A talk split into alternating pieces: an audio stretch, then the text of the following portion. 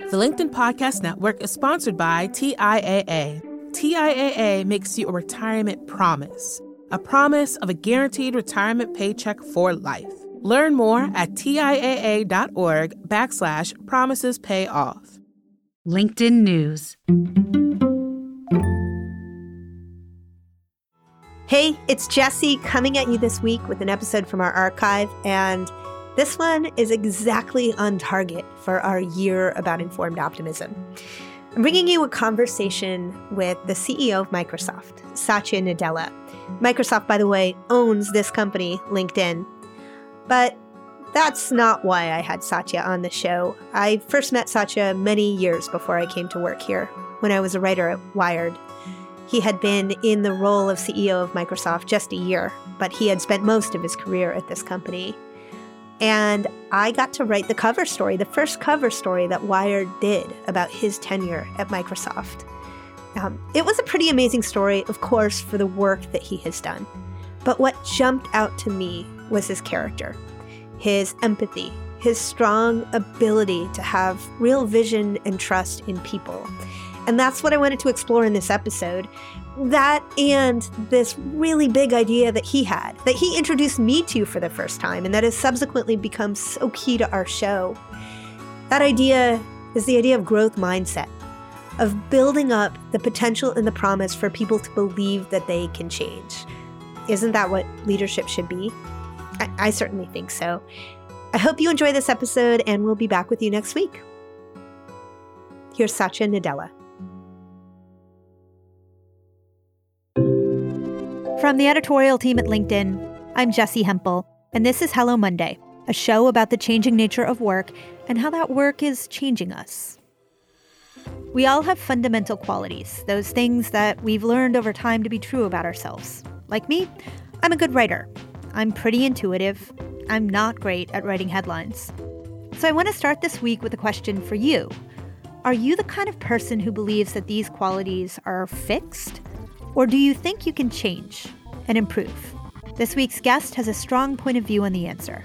If you take two kids in school, one of them has more innate capability but is a know it all. The other person has less innate capability but is a learn it all. You know how the story ends. The learn it all does better than the know it all.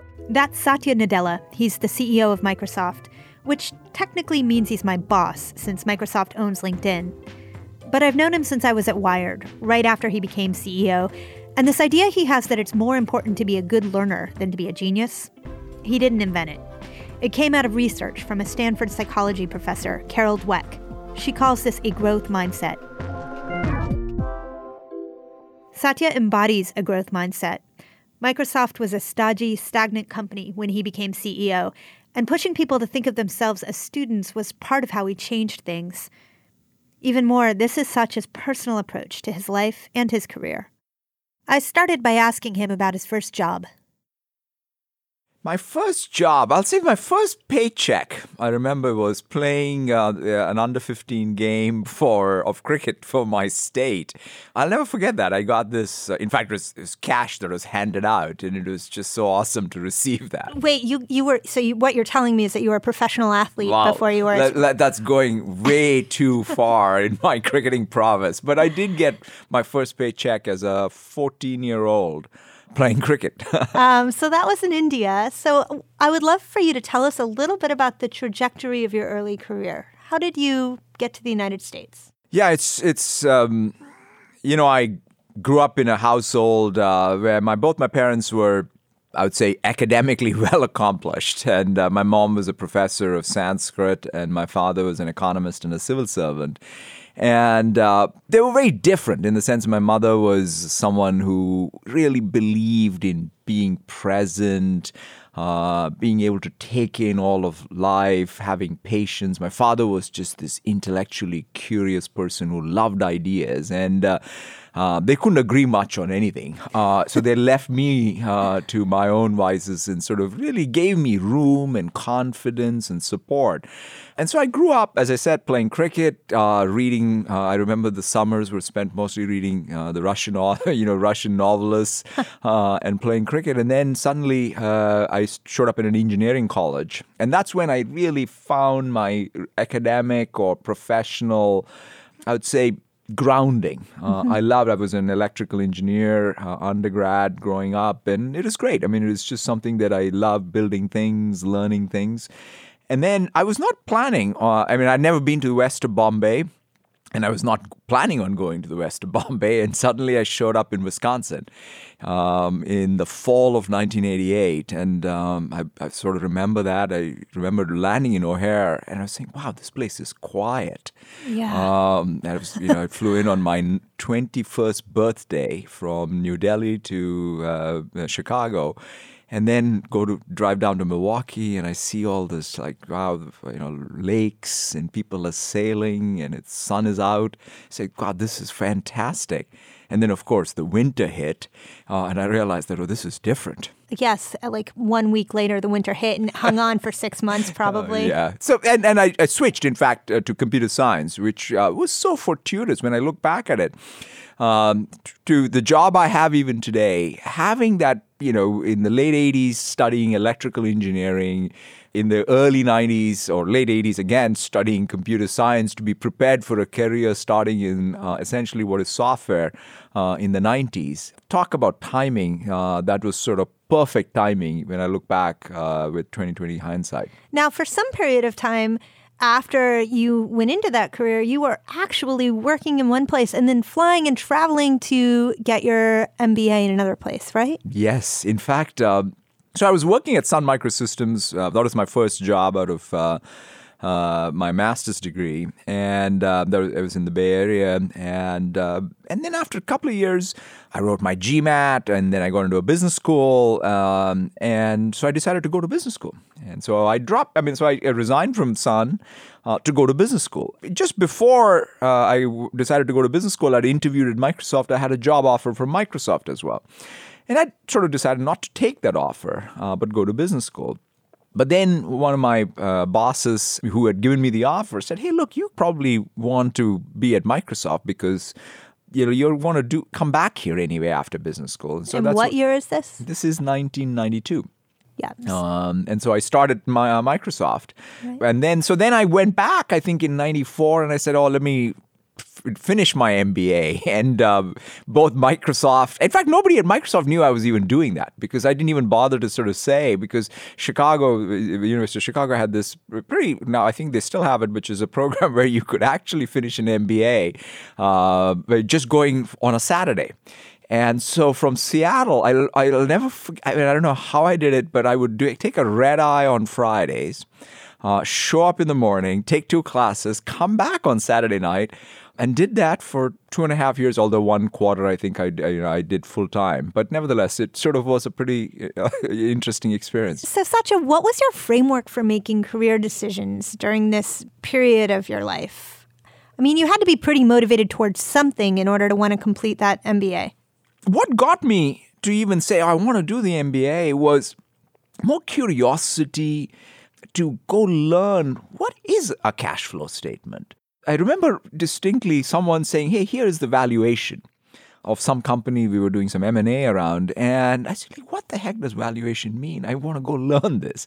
And what's the best way to learn it? And so in some sense my uh, that's sort of what has driven me whether it is the mba or you know, to your point about what's the framework when do i feel like oh I, I love that. I love hitting the books back. And when i say books it's not just book knowledge but meeting new people who know things uh, learning from them uh, I thrive in it. I love it. Uh, even today, I mean, I'm always looking for what's the thing that I don't understand that I can go learn uh, and then apply. I mean, I am much more grounded in what does that mean? Like, am I able to do what I'm currently doing better because of that knowledge?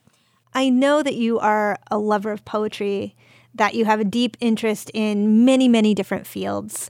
And I'm curious if there's any time in your life, in very busy life as CEO, to continue to nurture those other passions right now. It's a good question. I mean, you know, I've had to pick up new habits on how to learn, I would say, or pick up things and satisfy my curiosity. Perhaps, I mean, I don't do as much long form continuous reading, but I still buy more books than I finish. So I'm, you know, able to, I've picked up, some people say maybe bad habits of not finishing things, but I can dive in and I know how to flip through books fast. Meeting people, the greatest privilege of the, the job I have is meeting with people.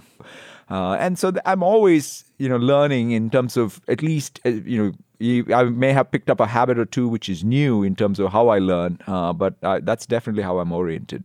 So you have been in this role now for close to six years. You hadn't spoken to as many groups of people yet. You were still sort of getting your footing in the job. It was early on.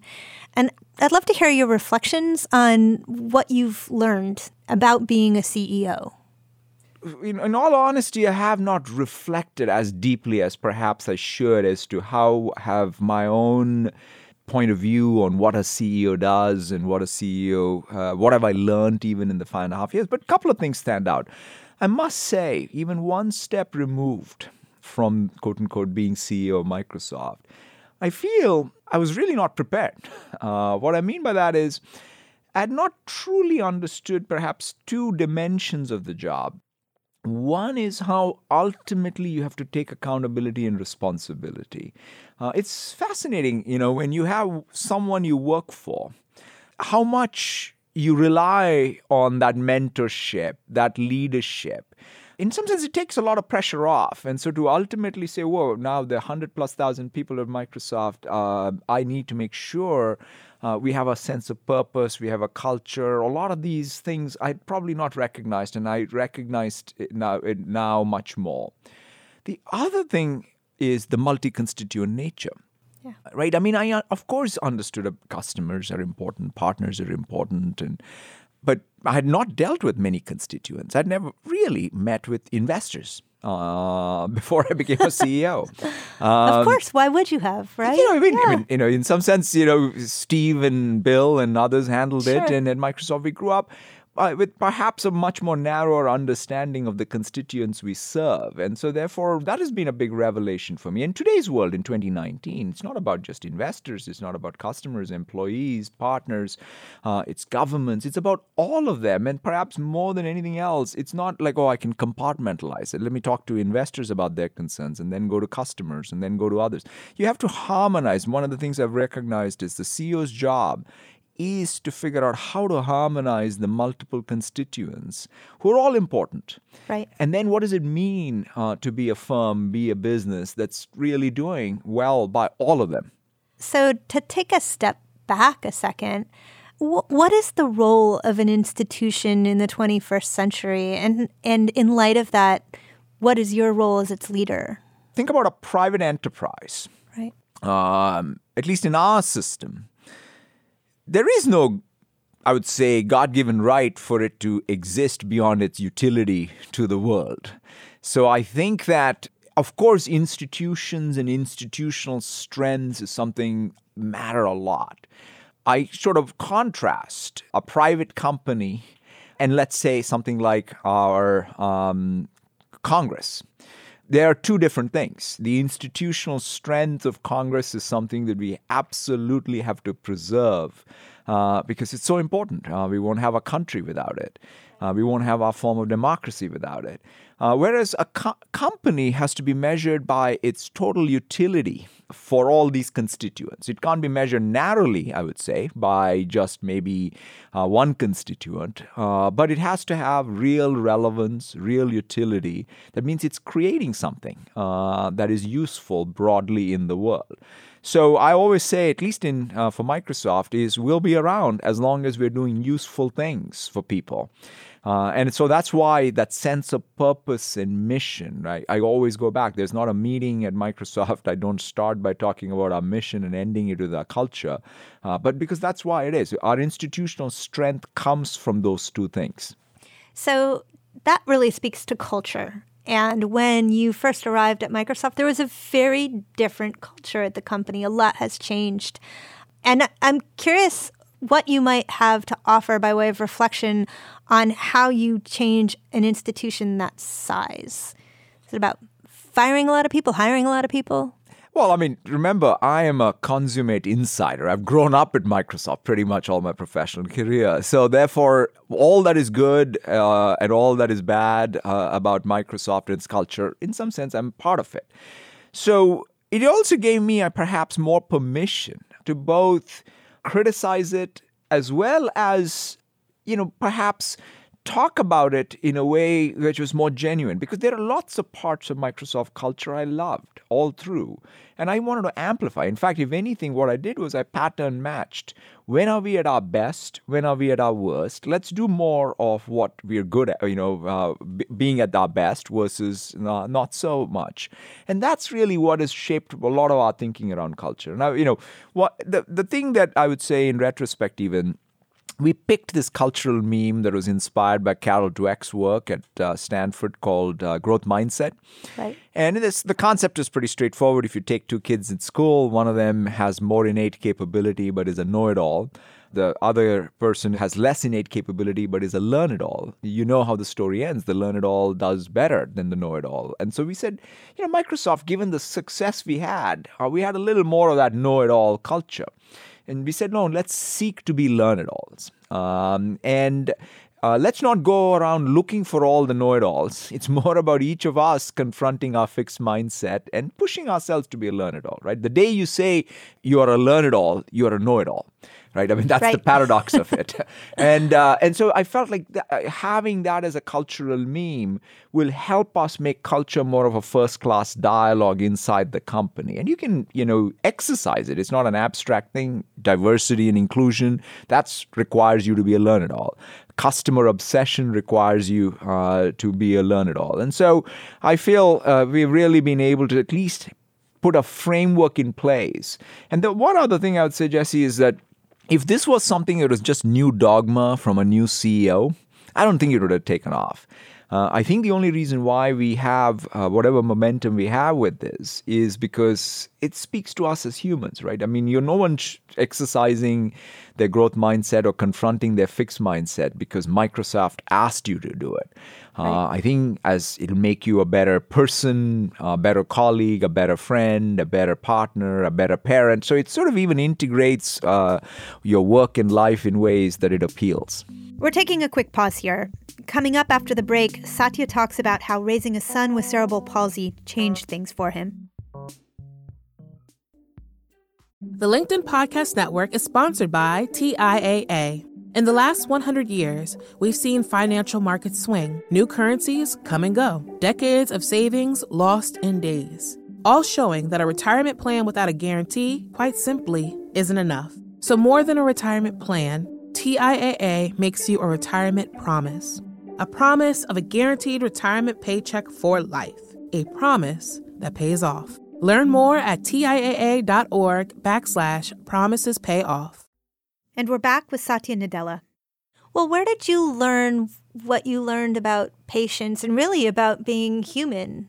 It's a it's a great question. I mean, to me, I think we all life teaches us, and I'm a big believer that the only way one learns is by being curious and most importantly curious about what's happening just to you and around you uh, and I can sort of, you know, in my own life, I would say what, something that I talk a lot about is the birth of my first son for my wife and me was a big moment for us because we were both only children, and uh, I was 29, and my wife was I think 27 when uh, when our son was born, and uh, he uh, had he has cerebral palsy, and so therefore it was a big life changing event for us. When did you figure out that he had cerebral palsy? Pretty much uh, the day he was born because uh, you know there was he was born as a preemie as well as uh, with very low birth weight. And so we knew instantly. But i must say it took me probably a good four years five years to truly recognize what had happened. Because what happened the way i came at it was oh you know something happened to me our life and had changed my all my well laid out plans had changed and i was i would say uh, mourning the change in my life and then I was watching my wife go up and down uh, the 520 bridge in Seattle to every known therapy uh, that was there uh, to give him the best chance. And then slowly I realized that nothing happened to me. Uh, my son has challenges, and I needed to step up as a father, as a parent, uh, to give him the best support. God, you know, such a, I think that happens in some way to so many people. Maybe it's not that thing, but something comes along in your life to totally humble you, to take you down, and then to make you stronger when you step back and figure out where it where it fits into the tapestry of your life. It builds an empathy within you that you couldn't have otherwise. Yeah, I mean, that's the word I keyed on to, right? Which is right. Uh, that empathy, to be able to see life through other people's eyes. And those closest to you, in this case, even with my own son, I had all that difficulty of not being able to put myself in his shoes and see the world as he sees it, and then realize that I needed to step in and sort of do the best I can to help with my son and think about it at work. And that was perhaps the best leadership lesson I learned when I started. I, I remember now distinctly. I do think that I, I became a manager pro- of people prior to my son's birth, but I think there was a real change in how I showed up. Uh, I, I was able to relate better why is someone um, you know what where are they coming from what are they thinking how can i help them because it's you know basically being a leader is again a privilege you have and your job really is about being able to help people you know realize their best potential. That's what in fact is expected of you right? Even if you want to make progress in your career uh, you having empathy for your team is perhaps the best way for you to make progress in your career because if you do have empathy for your people they will do their best work your team will do your best its best work and you'll make progress. And so i think listening to your own life learning from your own life, um, and that continuous journey. Like even empathy, I sort of think about. It's a big word, right? And it's a hard thing. But to me, here's how I think about empathy. Let's take at business. What is business all about? It's about being able to somehow figure out the unmet, unarticulated need eh, need in the marketplace with your customers and going after it with some innovative new solution how are you going to come up with this un, uh, solution that meets the unmet, unarticulated needs of customers? I think the source of it is empathy. People talk about design thinking. I think design thinking is empathy. Uh, now, here is how I relate it. Like, you can't go to uh, work and say, oh, you know what, I'm going to turn on the empathy button because today I have to innovate. But if you say, okay, I'm just going to build this innate capability that I believe is in all of us because of our life's experience, apply it both as a people leader or as an innovator. That's why I think this empathy is something that is very needed uh, in business. It's like a muscle then that you need to strengthen constantly by practicing. That is right. And it's not about sort of uh, striving for perfection. It is more about that muscle that you need to exercise every day. Sure. And you've also become an advocate for accessibility too in, in a remarkable way. I wonder if you might share a little bit about that. Yeah. I mean, one of the things that um, obviously given my own uh, personal experience with my son we've I've grown up and really with an understanding of uh, what accessibility can do. Like one of the things, the greatest pieces of legislation in the world is the ADA, uh, right? I mean, when I think about uh, walkways in New York City or anything. It's just amazing as to what that piece of legislation has meant and done for people with uh, disabilities to be able to access public spaces. And so I've always thought, like, what can we do? And in today's day and age, with all these breakthroughs in AI, um, I'm very thrilled to see how, for example, if you're a, a, a kid in middle school with dyslexia, uh, you now have the latest and greatest in machine reading and comprehension that can help you learn to read. And just imagine what that does for that kid, which is once you read, your academic performance and then ultimately your economic opportunity completely changes. Or someone with visual impairment can use the latest in computer vision to interpret the world around them. Uh, in fact, someone with ALS can communicate because of some of the eye gaze technology. So I'm very, very excited about uh, how technology can provide more of an opportunity for people with different abilities to fully participate in our economy and in our society. And I think it's also a universal, right? This cuts across uh, gender, ethnicity, countries. Uh, as someone described it, all of us will need some help at some point in our lives, and so therefore, it's you, it, I think it brings us together in a world where uh, we talk about what can bring us together. Uh, I think accessibility, universal design, uh, brings us together. Yes, connecting around the idea that we all need that help. That's right. So, talk to me about the job itself and specifically how you manage the daily demand of it. Do you have things you do every day, like running or meditating? Yeah, I mean, I think these daily rituals are super important. And in fact, what I've recognized is uh, the thing that, uh, I, for me, the daily ritual is just half hour of hitting the gym every day. It doesn't matter where I am, what time zone, how late I got in. Uh, somehow or the other, I get up and get to the gym, uh, and it's just you know thirty minutes of running, uh, and that First thing in the morning. First thing in the morning, and it just uh, makes a huge difference. Um, and there's this one thing that uh, a sports psychologist uh, for the Seahawks taught me, which is a very awesome habit, which is when you step out of bed, the first thing, you know, it's dark, you put your feet down, and just say, "What are you thankful for?"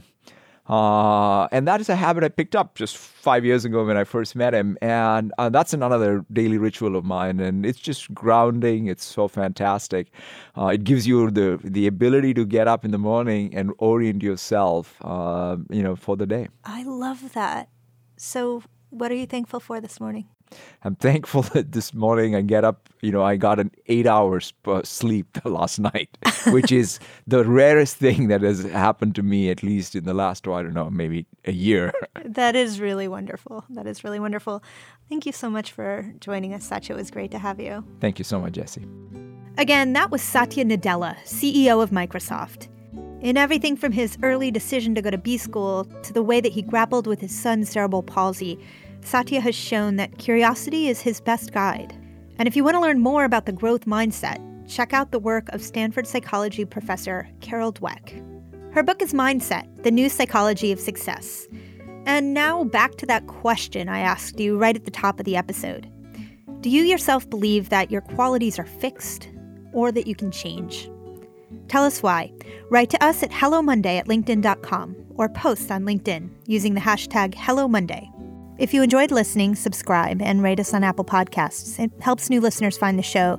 Hello Monday is a production of LinkedIn. The show is produced by Laura Sim. Joe DeGiorgi mixed our show. Florencia Iriondo is head of original audio and video. Dave Pond is our technical director. Maya Mangini and Victoria Taylor wrap everything up in a neat bow. Our music was composed just for us by the mysterious Breakmaster Cylinder, and you also heard music from Poddington Bear. Dan Roth is the editor in chief of LinkedIn. I'm Jessi Hempel. See you next Monday. Thanks for listening. Um, that's great. I love that ritual idea. Oh, it's a great one. I, I try to do it before bed, and it's a good thing That's to a good one to in. do before bed but too. I'm But I love of- the thing in the morning. It sets your intention. And he, he has this thing about uh, put your feet on the ground, um, bare feet, and just say, "Hey, what am I thankful for?" Yeah. Um, and if you pick the, I mean, it's a it's an interesting one each day. And today it was it's funny you asked because I was saying, God, I feel refreshed. Well, and it's also grounding too, especially because um, I would like to run every day. I try to run every day, but there are that that moment where I take my feet out of the bed and put it on the floor. That's the hardest moment in the whole run, right? and sometimes it doesn't happen. no, it is. It is one of those uh, like. Uh, I mean, the, the days I don't run or do something physical in the morning, Yeah. God, I mean, I feel. I mean, it's also psychologically builds on you. yeah,